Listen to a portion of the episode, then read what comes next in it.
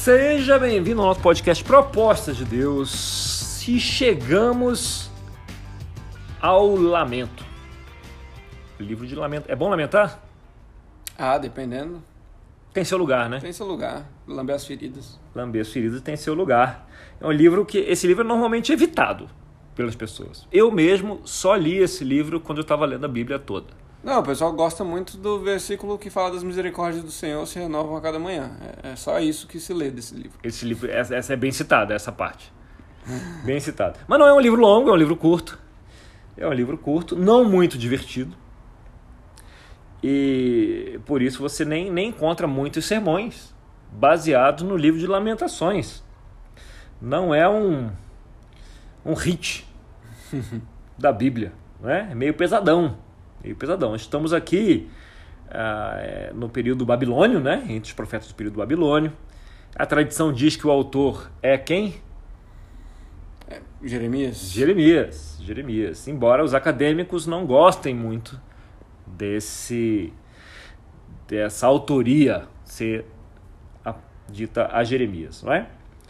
é? Esse material aqui foi tirado do podcast do Bema, que por sua vez tirou dos capítulos 9.2 a 9.6 do Robcast, do podcast do Rob Bell, se tiver mais interesse e puder ouvir em inglês. Provavelmente você não vai estar me ouvindo, se puder ouvir em inglês, você vai estar ouvindo o original, mas fica aqui ah, o apontamento né, da fonte. São duas vozes aqui no livro de Lamentações, assim como em Cânticos. Né? É, aqui em Cânticos você tem o noivo, a noiva, né? Aqui você tem o narrador e uma mulher que representa Judá. Então, vamos começar. Vamos começar a lamentar lá em Lamentações 1, que começa com a voz do narrador. E ele está lamentando porque Jerusalém foi destruída, né? Estamos no período babilônio, Babilônia já destruiu Jerusalém. Então, temos um monte de motivos para lamentar aqui. Como é que começamos? Como está deserta a cidade, antes tão cheia de gente, como se parece com uma viúva, a que antes era grandiosa entre as nações a que era a princesa das províncias agora tornou-se uma escrava. Chora amargamente à noite, as lágrimas rolam por seu rosto, de todos os seus amantes nenhum a consola. Todos, a, todos os amigos a traíram, tornaram-se seus inimigos. Em aflição e sob trabalhos forçados, Judá foi levado ao exílio. Vive entre as nações sem encontrar repouso. Todos os que perseguem, todos os que a perseguiram a capturaram em meio ao seu desespero. Os caminhos para Sião pranteiam, porque ninguém comparece às suas festas fixas. Todas as suas portas estão desertas, seus sacerdotes gemem, suas moças se entristecem e elas se encontram em angústia profunda. E é encorajador? Oh, demais. Fico aqui, ó. Eu leio isso e já penso, nossa, como meu dia vai ser bom. Não é? É uma voz que conduz o livro, né? ela é pesada, ela é triste. Lá pelo fim do verso 9, a voz muda um pouquinho. Que diz assim, Lamentações 1,9 diz. Olha. Estamos sincronizados, hein?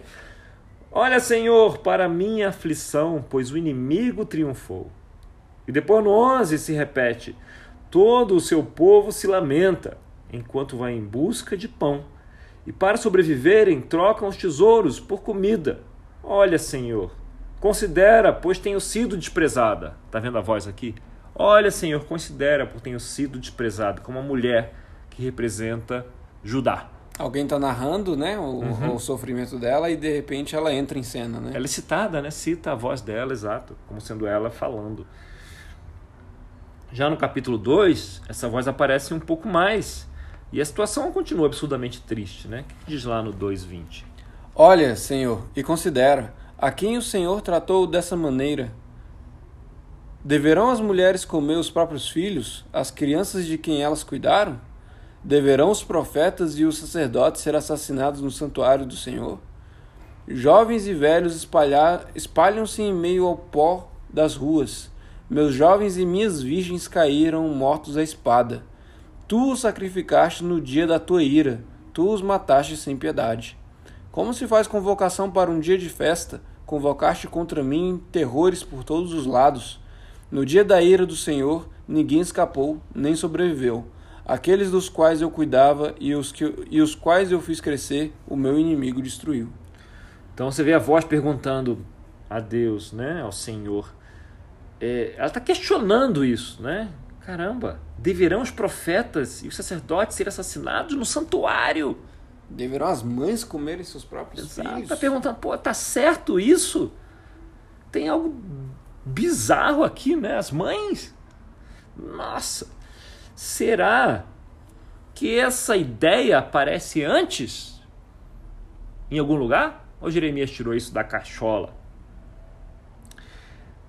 Deu alguma ideia? Hum, eu lembro de alguns cercos que teve, mas não sei se isso já aconteceu. Eu lembro de Abacuque, né? Vou dar uma dica. Começa com D, termina com Euteronômio. Ah, sim. Êxodo. Não, brincadeira. 28. Lembra quando ele fala: Se vocês fizerem o que é certo, as colheitas virão, vai dar tudo certo, seus filhos crescerão, saudáveis, papapá. Pá, pá. E aí tem uma outra parte que ele fala: Mas se vocês não seguirem minhas leis, meus Esquecerem os meus caminhos. esquecerem meus caminhos, aí vai acontecer pá, pá, pá, pá, pá, pá, muitas e muitas Muitos versículos. versos falando das consequências, né? Da, do que pode acontecer se a palavra não for cumprida. E entre essas coisas, tem umas coisas bem horríveis que agora estão acontecendo. Então, em Lamentações, o autor faz esse, esse flashback, né? ele aponta para trás, até Deuteronômio 28, e fala: Sabe aquilo que o Senhor disse que ia acontecer? Pois é, tá rolando. Tá rolando. Nós não ouvimos avisos e agora está acontecendo, mas veja, é certo isso. É certo os sacerdotes serem mortos assim, as mães comerem seus filhos, é certo isso. Não é? Lamentações, ele está trazendo isso, colocando isso diante de Yahvé. E é interessante aqui também, esse livro comunica outra coisa, né? que a Bíblia abre espaço para esse tipo de dor, esse tipo de sentimento. A gente havia falar, falado isso quando abordamos os salmos, né? Sim. Salmos imprecatórios. Salmo 109. 109, falamos disso. E, e a Bíblia, os espaços na Bíblia são muito valiosos. Né? A Bíblia não perde tempo andando em círculo. Não existe isso nas Escrituras. Essa página, o terreno é caro. Se a Bíblia fosse um, uma cidade aqui, a, a, a Bíblia é terreno nobre, né? entre os livros escritos no mundo. Cada espaço nas páginas aqui é muito valioso. E, e aqui, o que, que a Bíblia está ensinando? Né? Aqui, o autor de Lamentações, ele é, ele é canonizado e trazido aqui porque ele mostra também, ele ensina como, como se conectar com Deus em qualquer momento, em qualquer fase. Pode ser a fase mais terrível né, que se possa estar passando. Nas Escrituras, ela não pede que você colhe um sorriso no rosto em qualquer ocasião, independente do que está se passando na sua vida ou dentro de você. Há espaço para o sofrimento, né, para o lamento. O livro de Lamentações ensina isso. Há espaço para as lamentações, obviamente. É, Deus sabe que deve haver um lugar e um tempo para clamarmos a Deus, dialogando com aquele, com aquele espaço escuro dentro de cada um que, que, eventualmente há dentro da vida de cada um. Né? Alguns mais, outros menos, outros menos, mas cada um tem esse espaço, ou está passando, ou já passou, ou vai passar. Se você nunca passou, não se preocupe. Talvez você esteja fazendo uma coisa errada. Provavelmente não, vai, vai chegar. Vai chegar, vai chegar. E a gente tem que processar esse luto, essa tristeza. Se a gente não acha algo a fazer, se a gente não acha o que fazer, como trabalhar esses sentimentos, eles vão achar uma forma de aparecer. E se você não canalizar, não processar de uma forma saudável, eles vão sair destruindo. É, eles vão sair de uma outra forma, né? Destruindo, destruindo, é verdade. Destruindo o quê? É, aí pode ser qualquer coisa, pode ser ato de destruição de fato, né? Já vi pessoas destruindo coisas. É. Pode ser relacionamento, pode ser hábitos, né? Pode ser relacionamentos, pode ser pessoas à volta, pode ser a si mesmo. Pode ser a si mesmo. Pode ser a si mesmo. É, então, há pessoas que nem não sobrevivem, Sim. literalmente, né? A, a expressão dessa dor. Então, é, por outro lado, é comum que as igrejas não, não consigam criar um espaço saudável para processar esse, esse tipo de sentimento. Muitos têm dificuldades, por exemplo, com as músicas cristãs. Culpado. Você se considera culpado disso? É. Porque o, o é, é, tudo tão. A grande maioria, não é tudo, não é verdade? Não vamos ser justo. Mas a grande maioria é tão positivo, né? Ou é tão apontando para as qualidades incríveis, inefáveis de, do Senhor. Principalmente né? mais mainstream aí. É, principalmente que fazem mais sucesso, né? Que falam de redenção o tempo todo, de vitória, né? Perdão, redenção, vitória e, e tudo bem que a gente vai ser perdoado, é legal isso, mas não ajuda a gente a conectar com a dor que está lá dentro, né? Que está associada a essa, a, a, ao sofrimento. Né? Então, muitos se sentem até se sentem culpados por isso, porque se sentem atraídos para músicas mais seculares. Sim. Que há muita coisa falando de depressão aí no mainstream secular, né? É, não, secular ele consegue lidar com vários sentimentos. Muito sucesso. muita coisa. E, e, e, e, às vezes eles fazem um bom trabalho. Sim. Se conectando com esses sentimentos, com essa dor. Então o pessoal ouve isso, fica até meio culpado. Caramba, mas eu não, eu não consigo me sentir tão conectado com músicas cristãs. Ora, bolas. É, o a arte tem esse poder, não é? Então, não tô falando, não tô, por favor, isso aqui não é doutrina não, tá? Falando que você tem que buscar aqui ou lá. É, é só um, uma reflexão. Se você se conecta com Deus, tá tudo bem. Tá tudo bem, por favor, né? É, mas é a arte que, que quando a gente se conecta, né, com ela, parece que o, a alma ela dá um, ela faz assim, ah, ah, que bom. Até um aconchego, né? Sim. Parece que a arte te abraça ali. Olha, eu entendo o que você está passando. Você se né? sente acolhido. Ouvido, entendido. Exato, acolhido. Né? É. A música da paz que faz mais sucesso é a tal da volta, né? Ela termina com esse volta, né? Mas ela passa por esse. Pode procurar. Vai Patrícia... pela ida, né? É, da ida, né? Da dor da ida. Pode procurar aí no Spotify, né? Patrícia do Bock aí, volta. É, é disparado, né? É dez vezes mais ouvido que todas as outras. É, então, é isso que Lamentações tem esse espaço, né? abre esse espaço para a alma relaxar. E uma, um, uma curiosidade é que Lamentações é um. Ela, ela é baseada. É um acróstico, vai. Eu quero explicar isso de uma forma mais, um português mais acessível, mas a palavra é acróstico. Ela é um acróstico. Pronto, falei. Acróstico, acróstico, acróstico. É isso que ela é.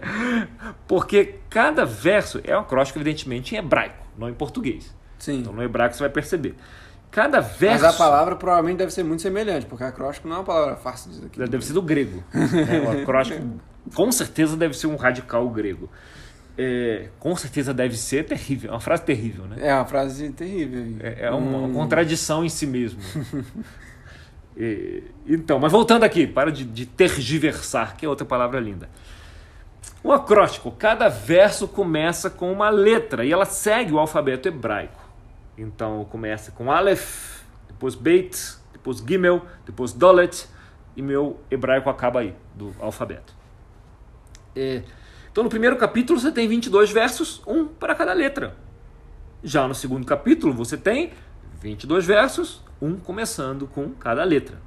E no terceiro livro, você tem 66 versos, três para cada letra. Aleph, Aleph, Aleph, depois três versos seguintes com Beit, Beit, Beit, e os três seguintes com Gimel, Gimel, Gimel, Dolet, Dolet, Dolet, e assim vai até a última letra do alfabeto hebraico. No quarto, você volta aos 22. E no 5, quinto e último capítulo, aos 22 versos. De novo, né? Segue seguindo Aleph, Beit, Gimel, Dolet e aí por diante. Ou seja, o número é legal, né? Sim. E esses números parecem o quê?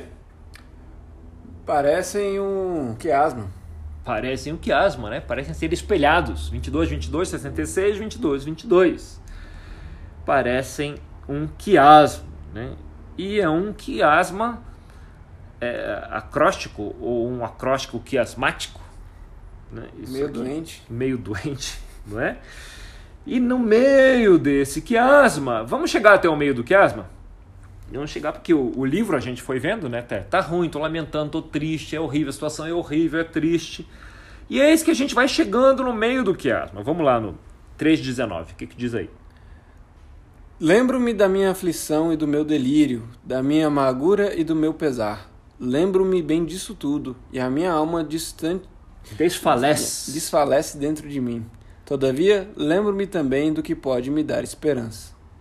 Parece que tem algo aqui, né? Lembro-me do que pode dar o quê? Esperança. Primeira vez que essa palavra aparece. Então sigamos. Graças ao grande amor do Senhor é que não somos consumidos, pois as suas misericórdias são inesgotáveis. Se renovam para sempre, não é isso? Renovam-se a cada manhã, grande é a manhã. tua fidelidade. Digo a mim mesmo: a minha porção é o Senhor, portanto nele porei minha esperança. Esperança de novo. O Senhor é bom para, aquele, para com aqueles cuja esperança está nele, para com aqueles que o buscam. É bom esperar tranquilo pela salvação do Senhor. É bom que o homem suporte o jugo enquanto é jovem. O... Então, tudo que ouvimos até esse ponto é o quão horrível a situação é. E de repente você tem essa mudança de tom. É bom esperar na salvação do Senhor. Né? De onde que veio isso? Saiu do nada, ele estava falando só de sofrimento e agora está achando aí algo de positivo, não é? Então sigamos, sigamos. 28 ao 30. Leve-o sozinho e em silêncio, porque o Senhor o pôs sobre ele. Põe o seu rosto no pó, talvez ainda haja esperança. Ofereça o rosto a quem o, quer ferir, engula a desonra. Então, do nada, a gente tem um convite para parar um momento. Leve-o sozinho e em silêncio. Pare aí um momento.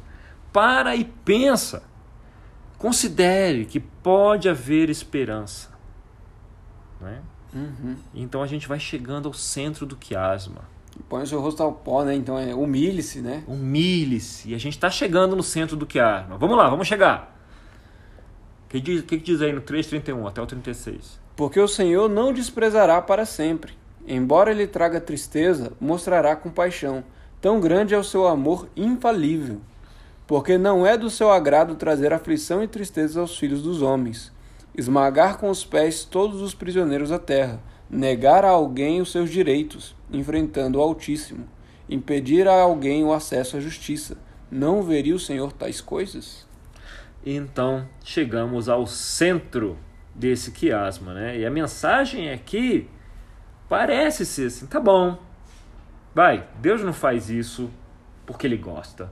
Ele não permite isso porque ele curte, ele tem uma fixação nesse tipo de sofrimento aí. Mas porque tá ruim, né? As pessoas estão sendo oprimidas, estão sendo destruídas. A, minha, a, a história não está sendo contada desse jeito, está sendo contada outra história aqui. Né? Então ele se apresenta para interromper essas condutas, interromper a opressão. Ele se apresenta contra a injustiça. Né? Então, ou seja, o, o autor está aqui meio que levando essa conclusão bem no centro do quiasma. A gente está lamentando aqui, lamentando, lamentando, e é importante lamentar mesmo. Estamos mostrando a nossa tristeza, processando o nosso luto. Mas para um pouco e pensa. Sabemos quem Deus é, e a gente sabe que isso vai terminar um dia, a gente sabe que com Deus sempre há esperança. E, e ele continua aqui no 37. Quem poderá falar e fazer acontecer se o Senhor não tiver decretado? Não é da boca do Altíssimo que vêm tanto as desgraças como as bênçãos? Como pode um homem reclamar quando é punido por seus pecados? Examinemos e submetemos à prova os nossos caminhos e depois voltemos ao Senhor. Hum, olha o que ele fala. E no de- Reflita por um segundo. Reflita por um segundo e você chegará à conclusão. E ao decorrer desse lamento todo, parece que há um espaço aqui para levantar. Vamos parar um pouco e refletir e pensar no que pode estar acontecendo. Pensemos também sobre nossos próprios pecados.